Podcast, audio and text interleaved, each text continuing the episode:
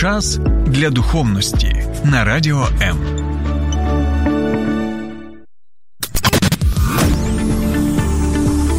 Біблія під іншим кутом. Програма «Сторінками Біблії» з пастором Сергієм Наколом.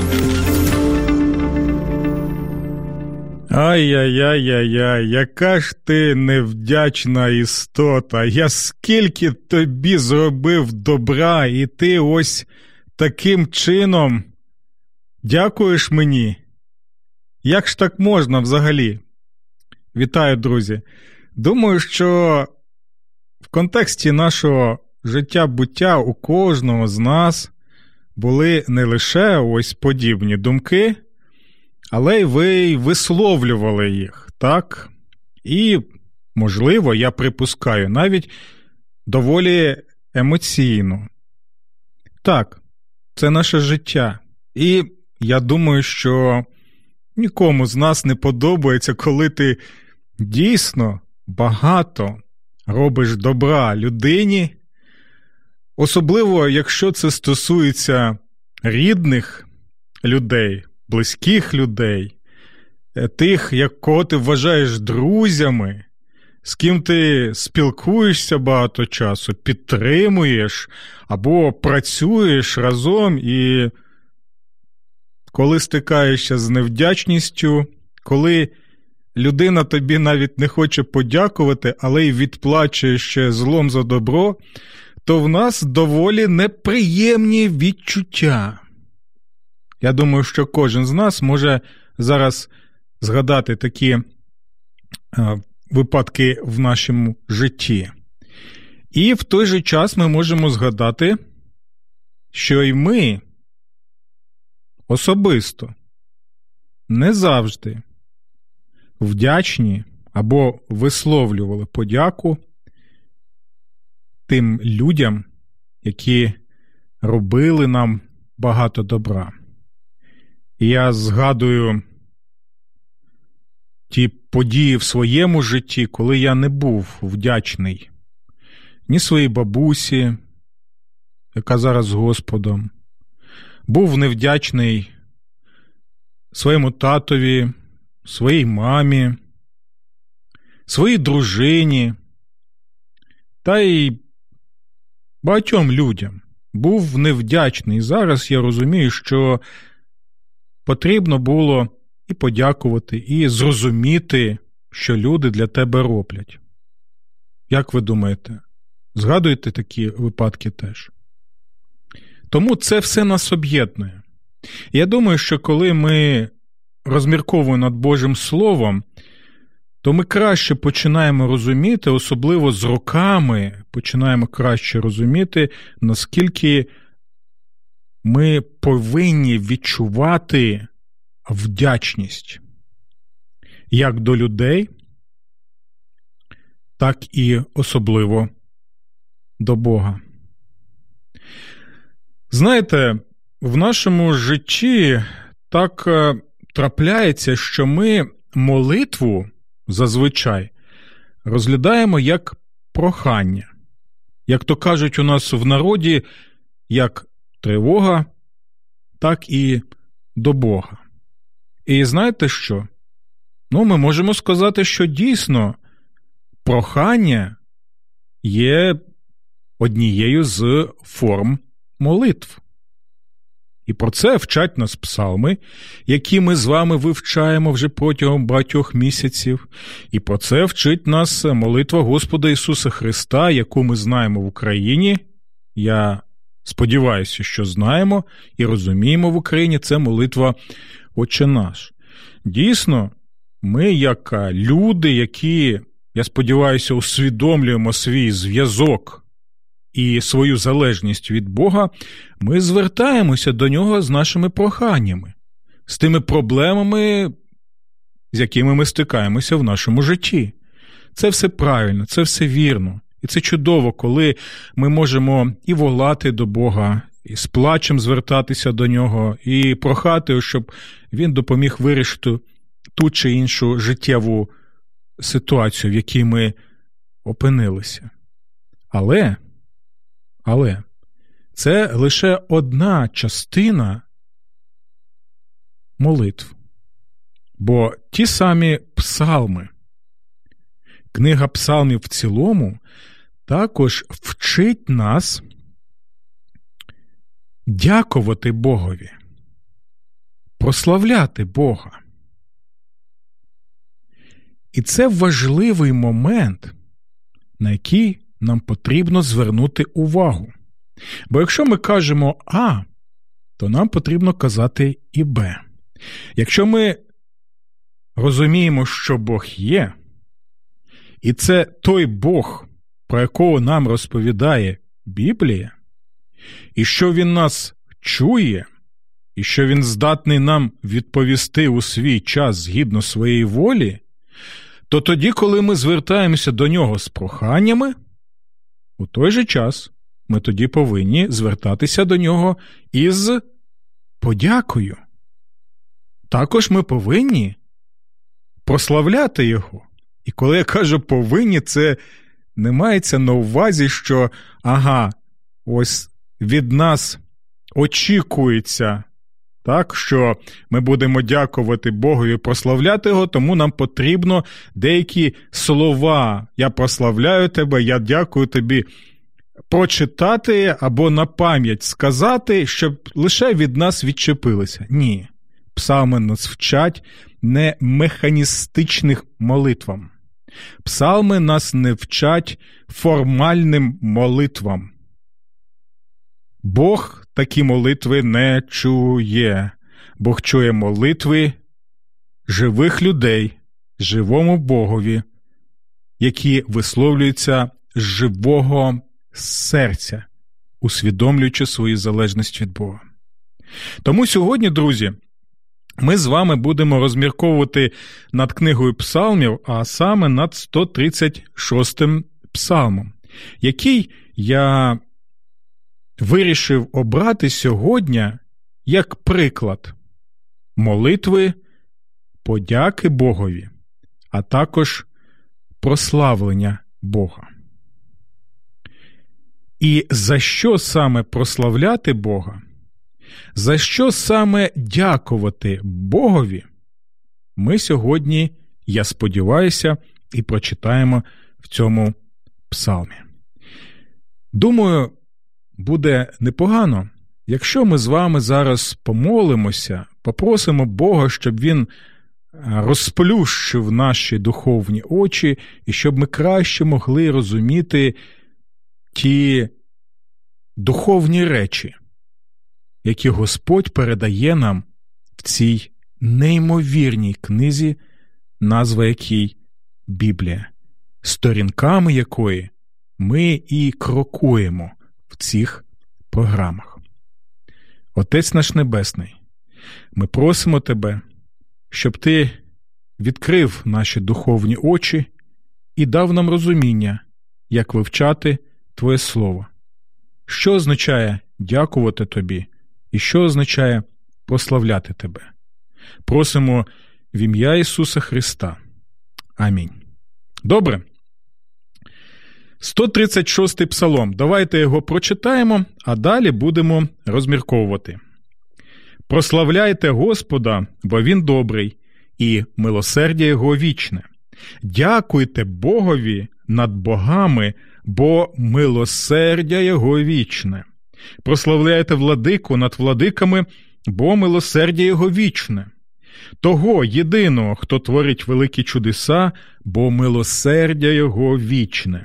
Того, хто мудро створив небеса, бо милосердя Його вічне. Хто створив великі світила, бо милосердя Його вічне. Сонце, що управляло вдень, бо милосердя Його вічне. Місяць і зорі, щоб управляли вночі, бо милосердя Його вічне. Він, караючи Єгипет, знищив його первістків, бо милосердя Його вічне. Вивів спосеред них народ Божий, бо милосердя Його вічне. Рукою сильною і простягнутим раменом вивів їх, бо милосердя Його вічне. Він розділив навпіл Червоне море, бо милосердя Його вічне, і перевів Ізраїль через нього, бо милосердя Його вічне. фараона, і його військо скинув у Червоне море, бо милосердя його вічне. Він провадив свій народ через пустелю, бо милосердя його вічне. Він розбив війська великих царів, бо милосердя його вічне. Знищив могутніх царів, бо милосердя його вічне. Сіхона, царя аморейців, бо милосердя його вічне. Ога, царя башанського, бо милосердя його вічне. Він віддав їхні землі у спадщину, бо милосердя його вічне. У спадщину своєму слузі, своєму народові, бо милосердя його вічне. Він пам'ятав про нас у нашому приниженні, бо милосердя його вічне, і визволив нас від наших ворогів, бо милосердя його вічне. Він дає поживу всьому живому, бо милосердя його вічне. Прославляйте Бога Небесного, бо милосердя його вічне. Просто уявіть цю картину, друзі, ці псалми, вони зазвичай співалися, і співалися, знаєте, багатьма людьми. І просто уявіть цю картину, що цей, наприклад, псалом, там, де ми чуємо «бо милосердя його вічно, бо милосердя його вічне, бо милосердя його вічно», одна частина людей співає, так, за що дякувати Господу, так? І ми прочитали тут багато речей, які стосуються Бога як Творця і Бога як Спасителя, про що ми ще будемо з вами розповідати. А також, що ми бачимо? Ми бачимо відповідь іншої частини. Це так званий респонсоріальний псалом, що мається на увазі.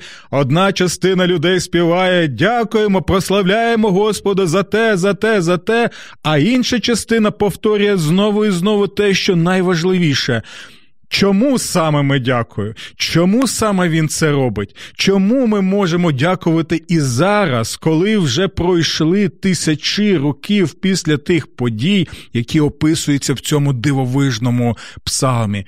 Бо, як ми читаємо тут, бо милосердя його вічне.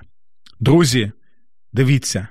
По-перше, цей псалом співається двома частинами хору. Або двома частинами людей. Перша частина відповідає на запитання, чому саме ми повинні прославляти Бога, за що саме ми повинні прославляти Господа, так? А інша частина показує на те, чому він це робить, для чого він це робить. І дивіться, на початку цього псалма ми бачимо заклик «Прославляйте Господа, бо Він добрий, і милосердя Його вічне. Дякуйте Богові над богами, бо милосердя Його вічне». Що ми бачимо? Заклик. Ми бачимо заклик до всіх нас. І до українців це стосується, якщо це Боже Слово, якщо українці кажуть так, ми віримо в Бога Біблії. Ми бачимо дві речі важливі. Прославляйте Господа і дякуйте Господу. Це псалом прославлення і це псалом подяки. Коли ми звертаємося до Бога не лише з нашими проханнями, не лише живемо в своєму маленькому світові і думаємо, що Бог існує лише для того, щоб я про нього згадав лише тоді, коли мені боляче. Ні, друзі. Ні, ще раз ні. Цей псалом показує, що нам потрібно розуміти, що є не лише моє маленьке життя, обмежене життя, життя смертної людини, а щоб ми могли вийти з цієї бульбашки свого життя інформаційної і могли побачити, що ми є невід'ємною частиною величезної картини, безмежної картини, де є Бог, якого описує Біблія. І цей Бог, який гідний того, щоб його прославляти, і це той Бог, який гідний того, щоб його дякувати за ті речі, які відбуваються в нашому житті, і також за те, що він робить у всесвіті, і за те, що він робить в історії людства. І мене час від часу запитують, а що означає дякувати Богові над богами? Чи вчить Біблія про те, що існують інші боги? Що означає вираз цей Бог над богами?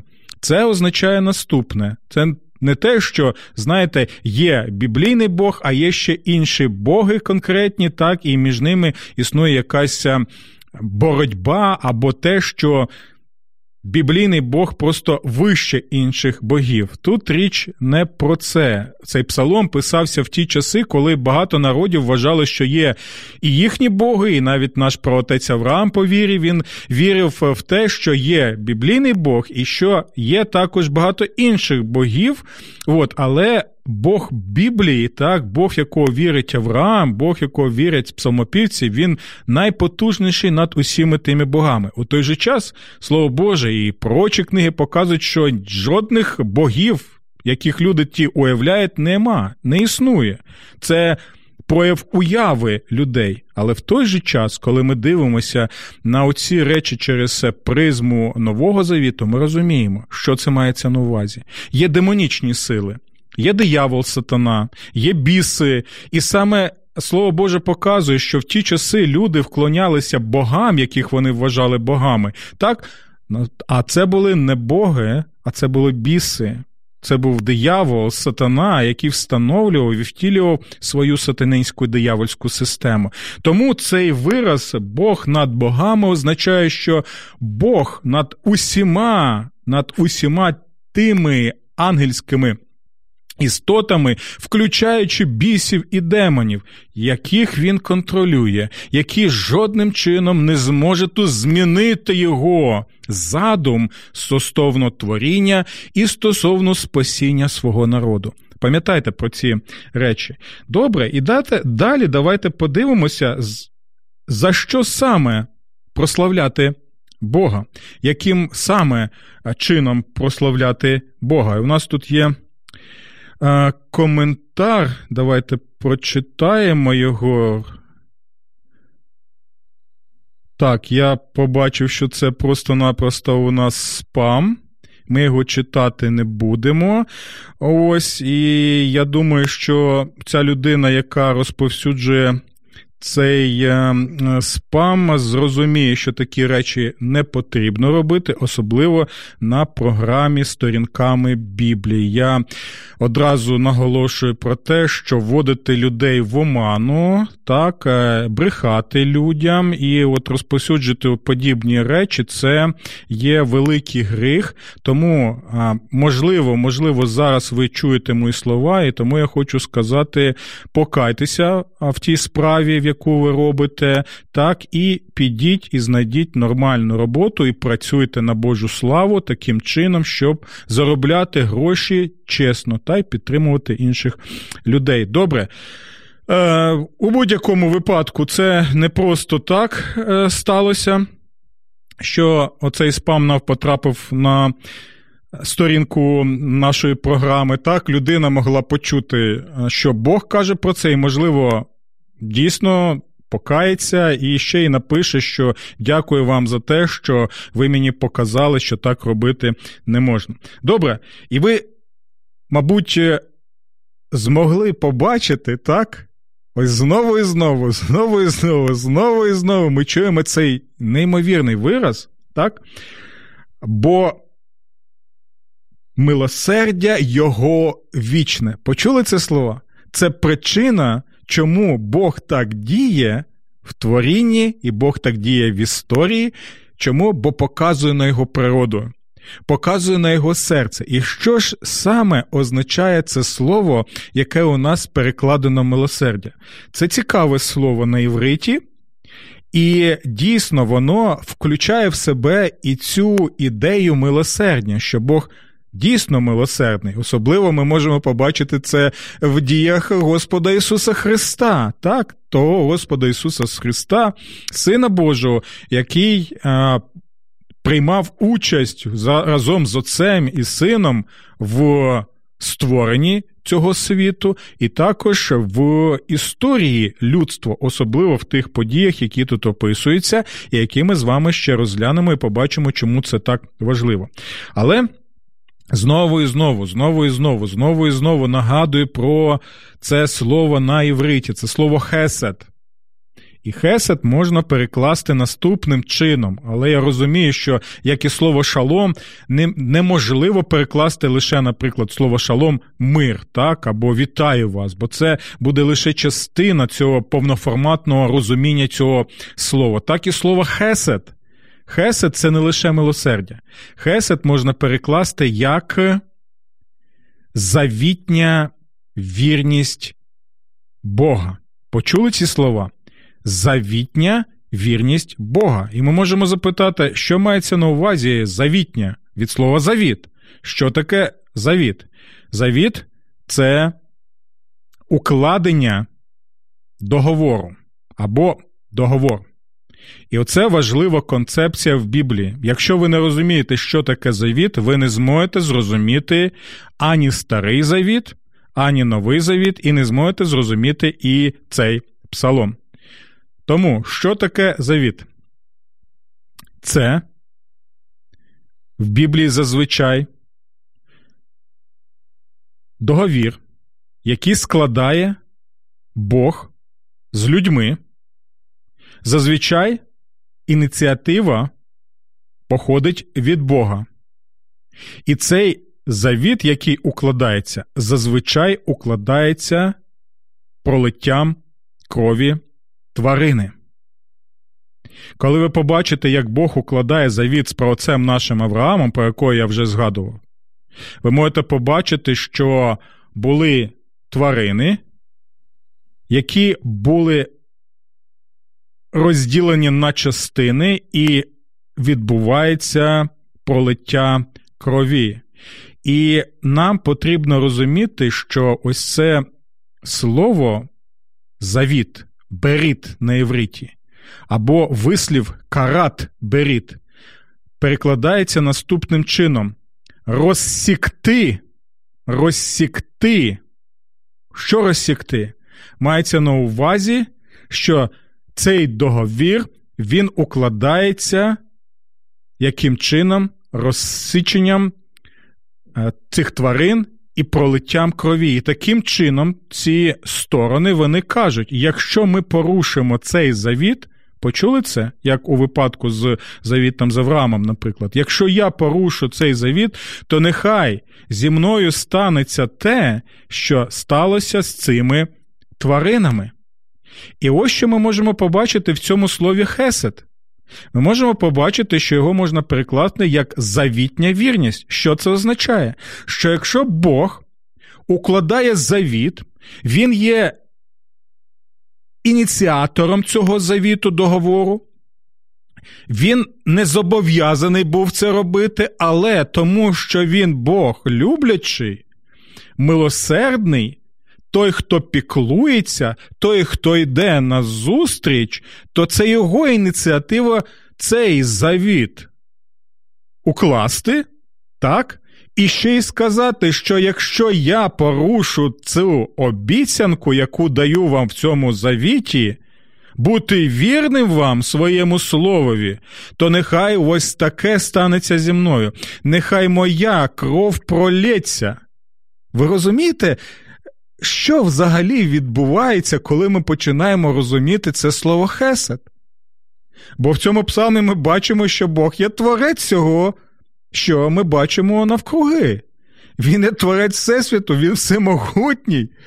Ми жодним чином, якщо всі навіть зберемося, мільярди людей, не зможемо протистати Богові. Тому Богові, який створив не лише Сонце, про яке тут ми читаємо, не лише планети сонячної системи, а й галактику, так, Чумацький шлях, усі інші галактики, весь Всесвіт, який ми навіть не можемо осягнути цілковито і розуміти, як він функціонує тотально. Розумієте, він всемогутній. І ось цей всемогутній Бог, який створив небеса, який утвердив землю, який створив великі світила, він створив день і, і, і ніч, місяць, зорі. Все це ми бачимо, ми розуміємо, і він чомусь бажає укласти цей завіт. І ще й каже, я буду виконувати умови цього завіту, якого я з вами уклав. Хоча міг взагалі цього не робити. Це щось просто, друзі, неймовірно. Пам'ятайте про це. Тому, коли ми чуємо це слово «бо милосердіє вічно», ми можемо перекласти наступним чином. Бо вірність Божа, яку він обіцяв, уклавши зі своїм народом завіт, вона непорушна навіки. Чому навіки?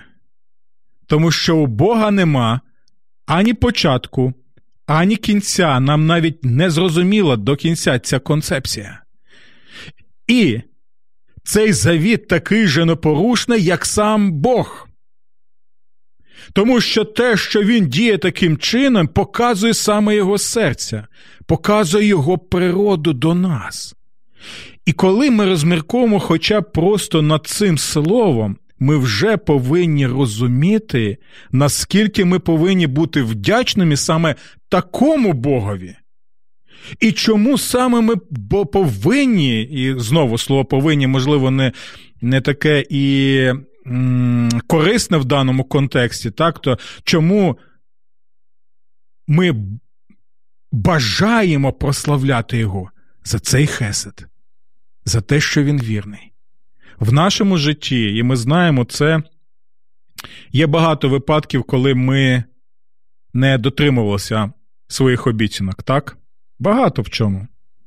На простому, практичному рівні. Коли обіцяли віддати борг, і не віддаємо борг, ще й ховаємося, ще й брешемо, ще й викручуємося. Коли обіцяли бути вірними один одному в шлюбі, але зраджуємо, чоловік дружині зраджує, дружина чоловіку зраджує, коханок заводять, коханців заводять. Це те, що є. Це те, що є, друзі, на, на жаль, на жаль, в нашому житті. Ми не дотримуємося наших обіцянок. Не дотримуємося обіцянок також, коли в нас є зрадники, колаборанти, коли а, обіцяли служити своєму народові і своїй країні, але зраджують і йдуть на, на те, щоб спів, співробітництво було, колаборація була а, з ворогом. На жаль, все це є, друзі. Це лише маленькі такі випадки, які я можу зараз описати. Ми люди. І ось у цьому контексті ми можемо побачити, чому настільки ми повинні цінувати Бога, бути вдячним йому і прославляти йому. Бо він не людина. Він ніколи, при жодних обставинах, не порушить свою обіцянку, яку він дав при укладенні цього завіту. Знову і знову нагадую цей приклад, який буде вам зрозумілий. Якщо Бог одягнув обручку на свій палець, він її ніколи не зніметь. І ще важливий момент, на що я хочу, хочу звернути вашу увагу. В завіті ми можемо побачити наступне. Знову згадайте, як Бог укладав завіт з нашим праотцем Авраамом. Тварина, вона розрізана на дві частини. Тече кров. Кожен, хто є присутнім при укладенні цього завіту, він немов каже, якщо я порушу цей завіт, нехай це станеться зі мною. Нехай моя кров пролється. Нехай я буду розрізаний на частини. Тим самим показує, наскільки серйозним повинна бути ця клятва. І знаєте що? Люди порушили завіт з Богом. Люди, ми з вами, не слухаємо зазвичай Бога. Зазвичай ми не схильні до того, щоб Божу волю виконувати. І знову і знову ми бачимо наслідки цього в нашому суспільстві, в світі, з усіма тими проблемами, які існують. І які саме виходять з того джерела, яким є гріховне людське серце. Ось чому той, хто порушує завіт зі святим праведним Богом, це людина, яка заслуговує, як казав Господь Адамові і Єві ще в книзі «Буття», що смертю помрете. Це серйозно, друзі. А тепер дивіться, повертаємося до цього слова «завітня вірність». Що робить Бог? Послухайте уважно, друзі. Це щось неймовірне, пам'ятаєте? Бог каже, якщо я порушу цей завіт, нехай це станеться зі мною. Якщо ти порушиш цей завіт, нехай це станеться з тобою. Але що ми бачимо в Господі Ісусі Христі? Чи Бог порушив свої, свої обіцянки? Чи Бог порушив завіт? Ні, Він не порушив.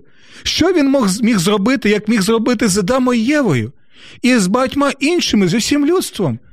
Він міг знищити все людство, і хто йому що заперечить, що йому зробить. Але що він робить, друзі? Той, хто не порушив завіт, стає людиною такою, як ми з вами. Стає спасителем людства, йде на хрест, на Голгофу, віддає себе на смерть, не як жертва обставин, а як той, який виконував свій вічний задум заради людей, заради любові до людей, милосердя до людей. І той, хто не порушив завіт, він йде за тих і вмирає за тих, хто повинні були пролити свою кров згідно умов цього завіту. Той, хто був вірним завіту до кінця, помирає за тих, хто порушили цей завіт. Ось що означає це слово «хесед» – завітня Божа вірність. Ось чому автор цього псалму сто тридцять шостого, він дякує Богу, він прославляє Його, по-перше, за те, що Бог є Творець. Чому це важливо?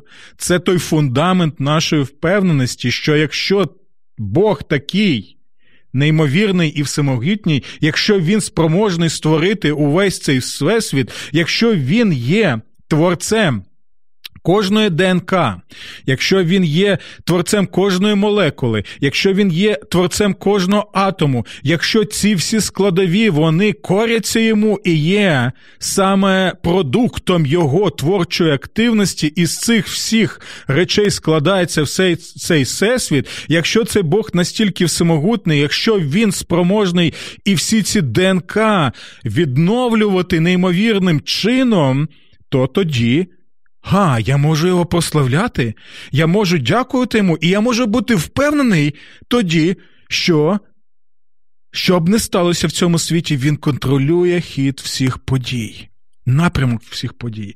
І ось чому далі ми читаємо про що? За що він прославляє Бога? За що Бог такий вірний своєму завіту? За що він каже, що навіки твоє милосердя? І дивіться, тут цікаво, друзі, а наступне, почуйте це слово «Боже милосердя» або «Божа завітня вірність», вона знаходиться в контексті саме подій спасіння Божого народу від тирана Фараона, від гнобителя Фараона. І дивіться тепер, що важливо. Ми можемо дякувати Бога, особливо в контексті війни, я ще раз на цьому наголошую і підкреслю цей момент, друзі. Це щось неймовірно. Ми можемо дякувати Богові за його милосердя в тому, що він фараона і його військо скинув у Червоне море.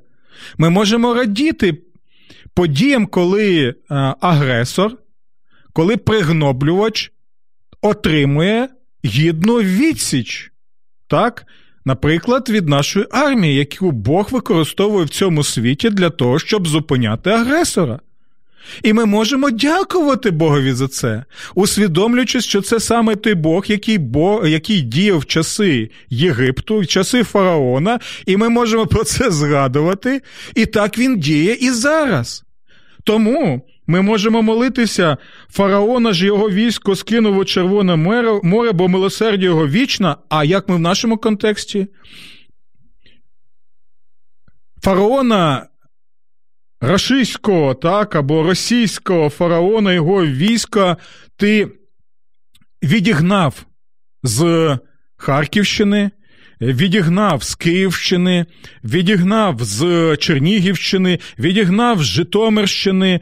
Ти використовуєш ЗСУ для того, щоб вони могли потрошку-потрошку відступати вже на Херсонщині. І знову і знову ми повинні дякувати за це, а не лише звертатися до Бога тоді, коли нам важко і коли ми бачимо, що нам доволі важкувато. Так, особливо в перші місяці війни було чинити спротив ось цій всій навалі, яка просто як лавина, так, рушила на нас. І дивіться далі. Він розбив війська великих царів. Ви почули це? Псалмоспівець дякує Богові за те, що Бог дав перемогу Божому народу. І великі царі, ті царі, які вважали себе а, супер там важливими, з арміями там, першою, другою, третьою арміями світу, а він їх розтрощив. І за це дякує псалмоспівець, за це прославляє псалмоспівець Господа. І далі. На початку він каже, він розбив війська великих царів, так? Бо милосердя його вічне. А далі він ще підкреслює: знищив могутніх царів. Почули це? Великі царі і могутні царі. Це пересторога і сучасним усім тим людським істотам, які, по-перше, вважають себе царями, по-друге, вважають себе великими царями великої держави, і, по-третє, вважають себе могутніми царями великої могутньої держави. Усе це показує, що яким би ти не був царем, могутнім, великим, Бог розтрощить тебе, як він це зробив з фараоном, як він це зробив з цими царями, тому що, якщо він дав обіцянку викорінювати зло, знищувати агресорів, зупиняти агресорів, вибивати ікла із зуби хижакам, то врешті-решт він це зробить. І за це усі люди, усіх українці повинні дякувати і прославляти Бога. А ще що? Він навіть поіменно називає деяких з них: Сіхона, Ога, царя Аморейців, царя Башанського, і каже, що віддав їх землю у спадщину своєму народові. Чому? Тому що завітня вірність його вічна.